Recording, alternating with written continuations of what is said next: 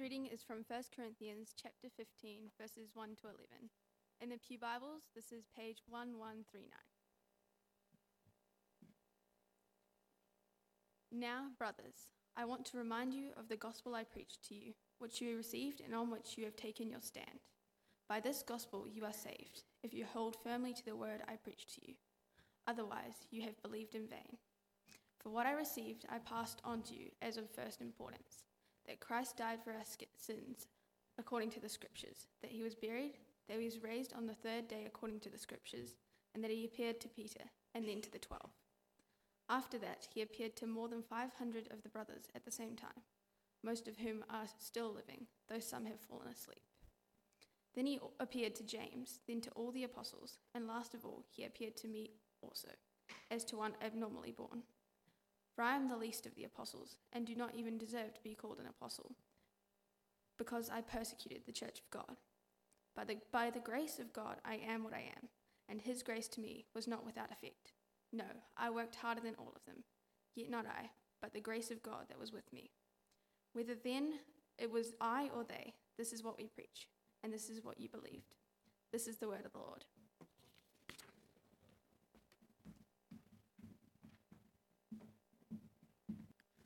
Thanks, Eva. Uh, keep your Bibles opened. Let's pray.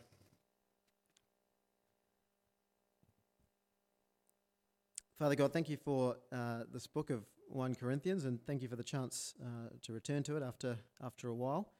Uh, and we pray you'd help us this morning. Help us to see uh, the gospel clearly uh, and help us to hold firmly to it. In Jesus' name we pray. Amen. There was a young girl who was uh, about three years old, and one day her, her grandma came to visit, and it had been a while, so she wanted to give the, the granddaughter a gift. Now, she knew she liked uh, collecting pictures of birds and, and bird stamps, but she didn't want to risk buying something the girl wouldn't like. And because it had been so long, uh, she decided to give her some, some money that she could buy something with. And the grandma was, was quite well off, and she wanted to, to teach the young girl about the value of money. And so she decided to give her a $100 note, a $50 note, a $20 note, a $10 note, and a $5 note, uh, one of every note. And she decided that she'd, she'd teach the girl about the different amounts of money, and so she did. And she explained the difference by pointing out uh, the people on the notes. Uh, so she told, uh, she told the granddaughter the story of Sir Edmund Hillary and Kate Sheppard and Sir Apirana, uh, and Queen Elizabeth and Ernest Rutherford. Now, the grandma was, was quite chuffed with herself at, at being able to turn a gift into a life lesson. Until the next morning when she woke up to find that each of the banknotes now had a bird sized hole in them. Uh, because the granddaughter realised that there were birds on the back of every note, and she decided she'd cut them out and add them to her scrapbook. Now, uh, some here will be saying that's why you don't gift people money. Uh, but we receive money and we, we pass it on. But the moment you, you change it, it becomes worthless when you try and pass it on. Uh, try, try using those notes, and, and they would literally be worthless. And when it comes to the, the gospel of Jesus, the moment that the, the gospel is altered, the moment it's assumed, the moment the focus shifts away from Jesus, that's the moment that it becomes worthless. And that's the point that, that Paul is making this morning as we move into 1 Corinthians chapter 15. And he begins this morning by, by reminding the Corinthians that the gospel that, that he received it was, was the very same gospel that he passed on to them. And it's the very same gospel that you and I have received through the teaching of the apostles, uh, those men who, who witnessed the, the ministry of Jesus and, and preached the good news to others, as it is recorded for us in the Bible, God's Word. And in a world and, and in a country that is becoming increasingly anti Christian, that's something that uh, I think Jacob alluded to earlier, uh, it becomes all the more important to remember that the gospel that is received must be the gospel that is passed on. And we're going to see a number of things about the gospel this morning. But first, uh, we're back in 1 Corinthians. We, we started this series last year, and we came across a church that was very dear to Paul, who wrote the letter. Uh, he, he cared for them deeply, and you sense that as you read through the letter. but it's also a church that had a number of issues. Uh, and Paul spends the first six chapters addressing some of the issues that had been reported to him by the church, uh, by people in the church. I- issues like division over who followed which leader, issues like turning a blind eye to immorality in the church, or people suing each other within the church. And from chapter 7 onwards, uh, Paul began addressing some specific issues that the church had, had written to him about in a letter. And if you were with us uh, last weekend at church camp, you would have heard about one of those key issues that they wrote about regarding spiritual gifts. Now, in chapter 15, Paul begins to address another question that the Corinthians have raised. Uh, and we're not told what the exact question is, but we do know it's about the resurrection uh, of Jesus, because that's what chapter 15 is really all about the resurrection. Uh, and we'll think more about that in the coming weeks. And, and Paul, this morning, shows us four things. He shows us uh, what the gospel is, he shows us the reliability of the gospel, he shows us the origin of the gospel, and finally, he shows us the nature of the gospel. So, so what is the gospel? Uh, this word that, that people use a lot, it's, it's a good Christian word. I imagine most of us have used it at some stage, but, but what is it? Uh, and I think a number of us get nervous when we have to try and answer that. We know that it's got something to do with Jesus, but Paul is a little bit more specific here. Uh, the gospel is a, a word which, of course, means good news, and the good news is there for us in verses 3 and 4 that Jesus died for our sin, that Jesus was raised from the dead. That is the gospel. That is how a person is saved from their sin and brought into relationship with God. That's how a person who's, who's lived their life going against God can find themselves now at peace with God. And because we don't always remember the gospel as, as the Bible teaches it, uh, it's common for Christians to, to fall into that trap of assuming that the gospel is, is anything good that we do. It's got some sort of Christian connection. Uh, a man named Don Carson suggests that when we assume the gospel, we risk the things on the margins becoming the main thing. We risk the things on the margins becoming the main things. And he lists things like happiness, uh, marriage, caring for the poor and the needy, uh, stewarding the resources we've been given, connecting with our communities, and engaging with our ever changing culture. Now, now, these are all some, some great things, but they are not the gospel. And I, I think Paul reminds them of, uh, and us of what the gospel is, so, so that we don't find ourselves making uh, these marginal things the main thing. And I think he's uh, showing us when we rightly understand the gospel, centered around the, the death and resurrection of Jesus, we'll soon find that this gospel helps us to think rightly and act rightly regarding all those things that we as Christians uh, care about and are passionate about and are involved in. So, to start with, Paul brings them back to the gospel that changed his life and the lives of the Corinthians as well. Now, after explaining what the gospel is in, in verses 3 and 4, Paul shows us that the gospel is reliable. Uh, and he does it in verses 4 and 5 by reminding the Corinthians about history. Uh, because Jesus died and was buried, uh, there were numerous witnesses of that. And when Jesus was raised from the dead, he appeared to people. Uh, not in the way that Michael Jackson or, or the, the sort of Elvis type of way, where you get those interesting individuals claiming they've seen them uh, and sharing their, their theories about what really happened.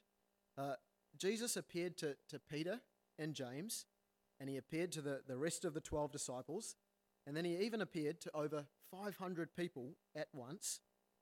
And Paul backs up this claim by pointing out that some of these 500 people were, were still alive. The Corinthians could have checked for themselves, and I imagine they would have. And that's something unique about Christianity com- compared to a lot of other religions. Christianity stands or falls on the basis of history. There's, there's compelling evidence for it.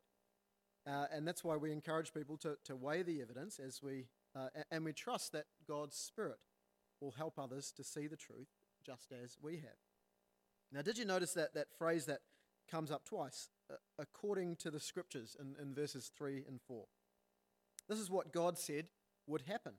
In the Old Testament, uh, places like Isaiah 53, uh, verses 4, 4 to 6, which you can look up later, uh, which points to Jesus' death for our sins. Or, or, Psalm 16, that says God wouldn't let his Holy One see decay, uh, indicating that Jesus' death wouldn't be final.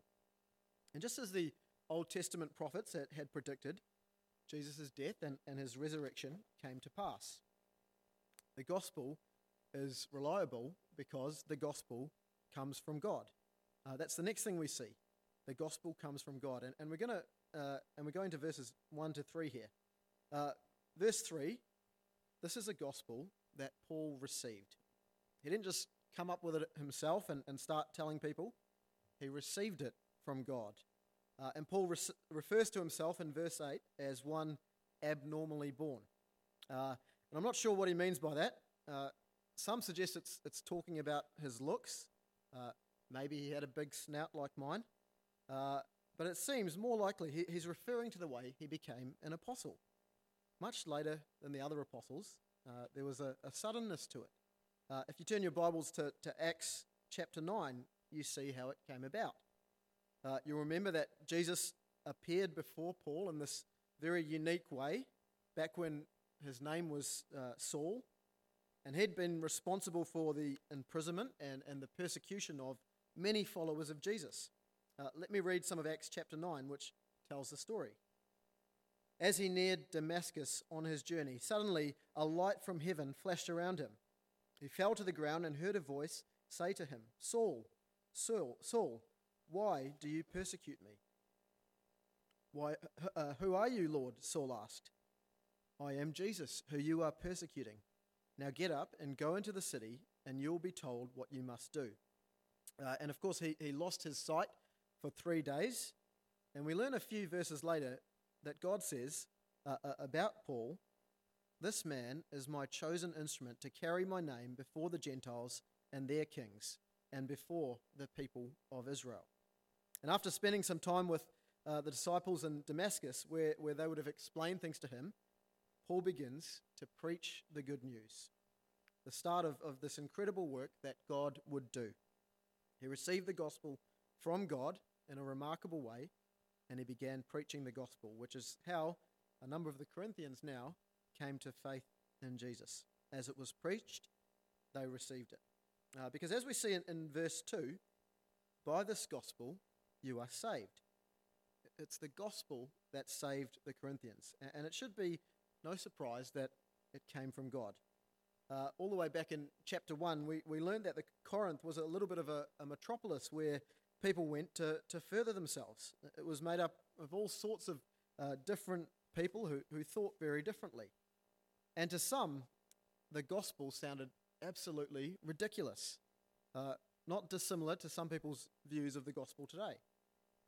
Paul said in chapter 1 Jews demand miraculous signs, Greeks seek wisdom, but we preach Christ crucified. That is the power and wisdom of God. See, it wasn't, it wasn't human wisdom that saved them. It wasn't the good things that they'd done, the, the Christian things. It was the gospel. Jesus' death for their sin and his resurrection, showing his power over sin and death. So we've seen that the origin of the gospel as it came to Paul and as he passes it on to the Corinthians because it's from God. The gospel is the foundation on which they take their stand. And we see that in verse 1. Uh, there's, there's, a hymn which we sing here from time to time, which most of you will know. Uh, My hope is built on nothing less. And one line says, On Christ, the solid rock I stand. All other ground is sinking. All other ground is sinking sand. Uh, I'm sorry, I, I, had to do that to wake some of you up. Uh, it's like an alarm, isn't it? A blaring alarm. Uh, now, those, those lyrics, on Christ, the solid rock I stand, all other ground is sinking sand, uh, they're so encouraging, aren't they? Paul, Paul is saying the gospel of Jesus is what they've taken their stand on, and any other foundation is hopeless. Like a house that's, that's built on sand will surely come crashing down. Uh, the gospel of Jesus is a, a- is a firm foundation for the Christian. And, and when life rocks us, a Christian is, is battered and bruised, sure, but still standing in Christ. Uh, some of the most encouraging uh, Christian interviews I, I've ever heard are when people go through things that, that many of us struggle to comprehend, and they remain standing because they've taken their stand on the gospel. Uh, at the Equip conference uh, earlier this year, I think a number of you were there when uh, the wife of one of the speakers was interviewed and, and very bravely shared about uh, five miscarriages that she had had and the ways that that had rocked her faith. But she also shared how, how the firm foundation of the gospel had helped her through. She knew God's love for her, even though she couldn't explain why she had to go through those tragedies. Now, some of us here this morning will have been through our own tragedies. Many of us will, will face tragedies in the future, uh, and the Bible is, is very clear of that. But there is a firm foundation that the Christian has that others do not have. And I wonder, d- do you have that gospel foundation? That foundation, it, it won't make tragedies go away, but it does give us a hope beyond them. I wonder, have you taken your stand on the gospel of Jesus? Is this gospel the lens through which you, you're viewing all of life? And the gospel, it can't be on the margins. Uh, it needs to be at the centre. And that's why, why Paul adds this caution if you hold firmly to it. Uh, we have a, a staff and vestry day coming up in the next month, and, and someone mentioned to me this week it, it feels like uh, a bit of a warrant of fitness. Uh, you know how you take your car in to check it over, see how everything's going. and, and one of the first things we'll be doing is reminding ourselves that the gospel is the thing that saves, and that will be much. Of, uh, that will guide much of what we think about on the day. Because the moment you, you let go of the gospel, the moment you stop holding firmly to it, the moment you start focusing on those things that are in the margins and forget the main thing, that will be the moment that you'll find out much of what has been done has been done in vain. And that idea of, of things being done in vain is something that Paul is, is very aware of. Uh, it comes up something like uh, five times in this chapter. Not always in those exact words, but there is certainly a warning in these verses to any who have let go of the gospel. Now, now unfortunately, there are many Christians who haven't held on firmly to the gospel. Now, remember, Corinth was a place where, where people went to advance themselves, people from all over, different views, and, and many of these views were being pushed into the church. Now, when it comes to holding firmly to the gospel, we, we know that there are risks for us as a church.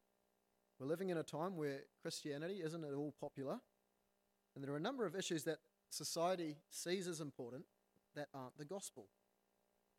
Jesus' death and resurrection will inform the ways we, we think and act regarding different issues. But those issues are, are never our central focus. Uh, I heard a, a story the other day from someone who, who mentioned a, a friend of theirs had, had visited a, a random church, and uh, the sermon was all about co governance.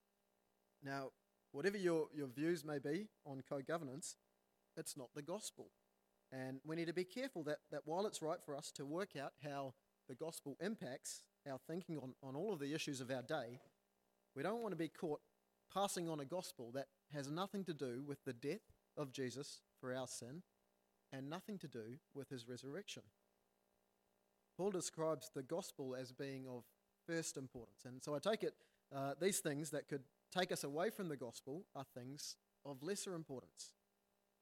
Now, it sometimes plays out that the issues that we're passionate about aren't the gospel, uh, but, they become the central things for us in, in place of the gospel.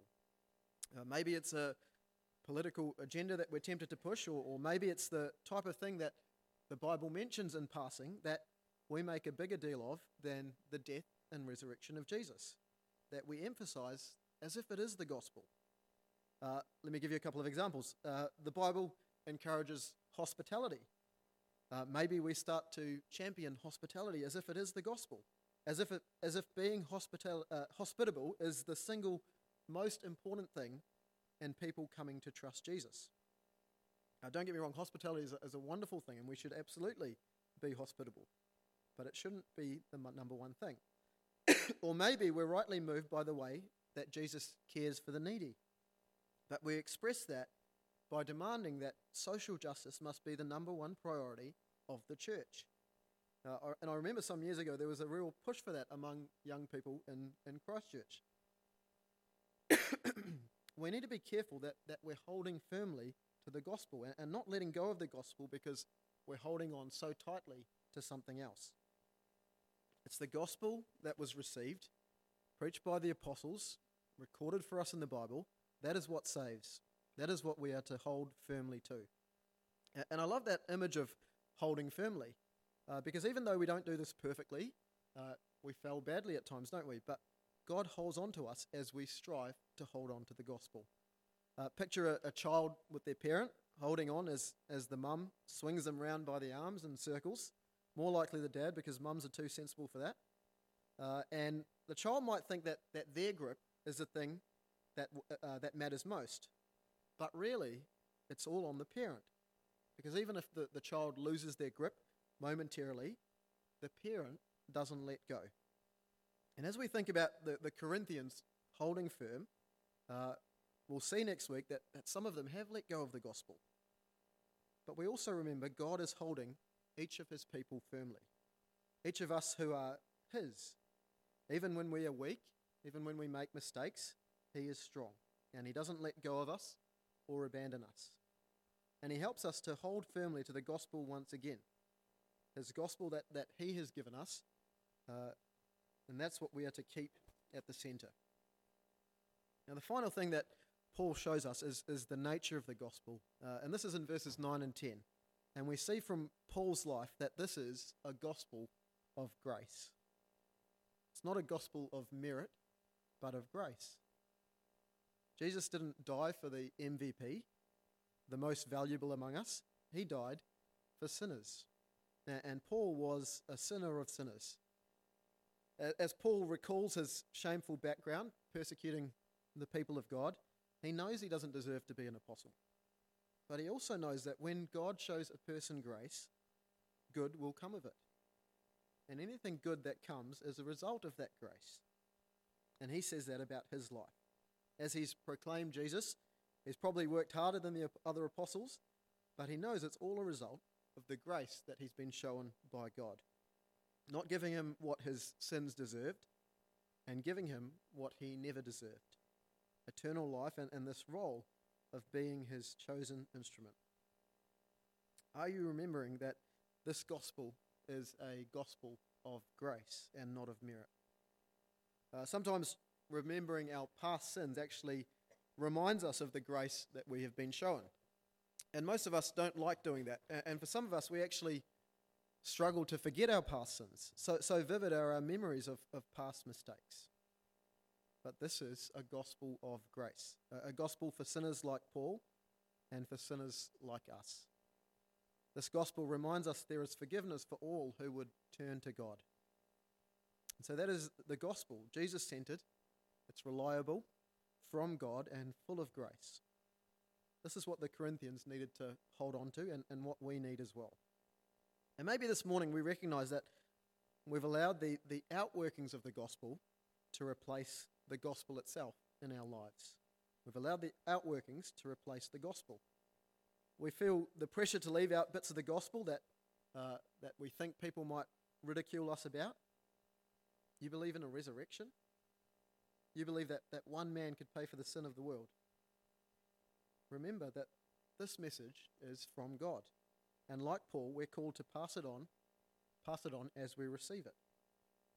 But perhaps you're someone here who uh, has found Paul's words this morning to be an encouragement uh, because you're, you're holding on to the gospel that you received. You're living your life with Jesus' death for your sin and, and his resurrection as the main thing. And you're seeking to pass on what you've received. And that is a wonderful thing. Uh, and I encourage you to keep going by the grace of God, if that's you. Now, one, one final thing I want to point out. Uh, as Christians, we need to work hard uh, at working out what the gospel is and what the gospel isn't. Uh, and I want to finish with this story of uh, one of the, the staff uh, when I was at Bible college who, who was telling us about uh, a time when he was younger, and some Jehovah's Witnesses came and uh, knocked on his door, and they spoke with his father. And his father spoke to them at length. Uh, and, and when they left, he, he turned to his son and said, They didn't say anything about Jesus or the cross. And that was enough for his dad to work out that they weren't speaking about the true gospel. And he said that's something that, that stuck with him all of his years as a Christian. Uh, and it, it, highlights, I think, uh, the need for us to be discerning, to remember that, that the gospel is the thing of first importance, the death, of, the death of Jesus for our sin, uh, Jesus being raised to life, is that the gospel that we are holding on to this morning? Uh, I pray that it would be. Amen.